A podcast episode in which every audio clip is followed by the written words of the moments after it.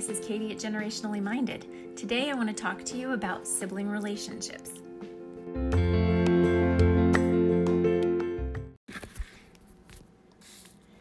I've been really thinking about sibling relationships lately.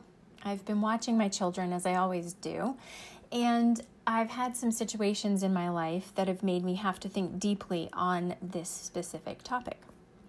Um, many times, people are confused about how a special needs sibling is going to feel about their life. How will they feel about their sibling? How are they going to feel about their parents having to share more of their time with this special needs sibling because they require extra care? Will this create jealousy? Will this destroy the child's life, especially if they have to do extra chores as their piece of responsibility in helping the family family unit along? And I will tell you from my personal experience within my family, and also from all of the beautiful families that I have interacted with over the years, where we have been able to reach out to get help for our various children in therapy waiting rooms, and the parents that I've met and the families that I've been in interaction with um, through the decades, a decade and a half of time, plus all of the families we've met at the institutes when we've taken our children there for week long therapies twice a year. The children, the siblings, are beautiful, extraordinary people. The Majority of the siblings would move mountains to protect and help their special sibling. The children are not jealous. I am sure there are those out there that are, but I personally have not met one yet, and I have met many, countless numbers of special needs families they do not feel that they are less advantaged because of the extra time given to their sibling. I will say that the families that I have witnessed who have been very successful with their children in this way are the families who have very upfront informed the siblings of the special needs child of what is going on. They give the siblings respect. They create a team feeling, a team unity where there's love and appreciation for every member. And the children who are having to do a little more helping or share mom and dad more actually have a sense of value and appreciation of being a very highly valued member of a team they wouldn't have had otherwise. And this actually grows the bonds to be stronger than you could imagine. And it is beautiful. The children feel proud they feel capable when they're able, even at a young age, to help their family and to help their siblings. My own children look look into the future and we've had the family conversation that at some point their father and I will not be able possibly to care for Levi. There will come a day where we do reach our 80s. And depending on what happens with our child and his specific needs, the care for him may fall to the siblings. And our children are delighted by this.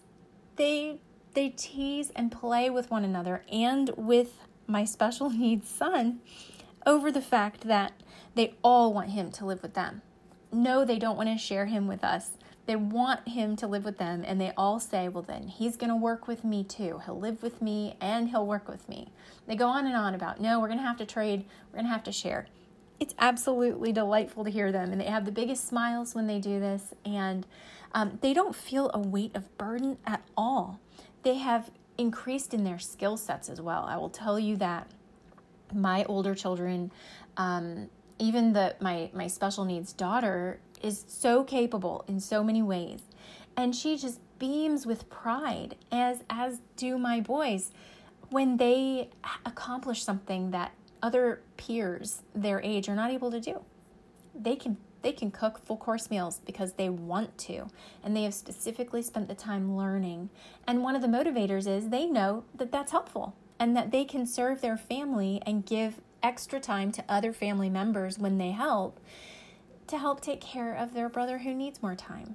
It it is an absolutely beautiful dynamic that lends to a richness and um, I will say that as parents, I just want to encourage you today, whether you have a special needs child or not in your home, but set the tone.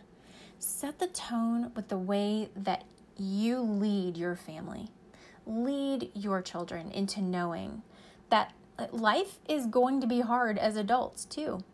And they're not guaranteed a perfect life or healthy children or easy job life. But the life that they have now with you, that you set the tone for, prepares them. It prepares them to be capable. It prepares them to be resilient. So, if you have a chronic illness and you feel guilty because maybe you're not able to do 100% of what you want to do, or you have a special needs child, or you're taking care of your elderly parents and have to devote some time to them while you're also raising your children, know that your children, if you will purposefully explain and teach and lead while you are going through these motions of life, they will grow up to be compassionate, beautiful, fulfilled people when they are adults and they will ride through through life's waves I believe much much easier than if they had not gone through these experiences now. So good to talk to you all today, and I hope you've had a really nice day, and I'll talk to you again soon. We have some upcoming news, pretty exciting, that's going to be released soon. So I'm, I'm looking forward to telling you more about that. Take care. Bye.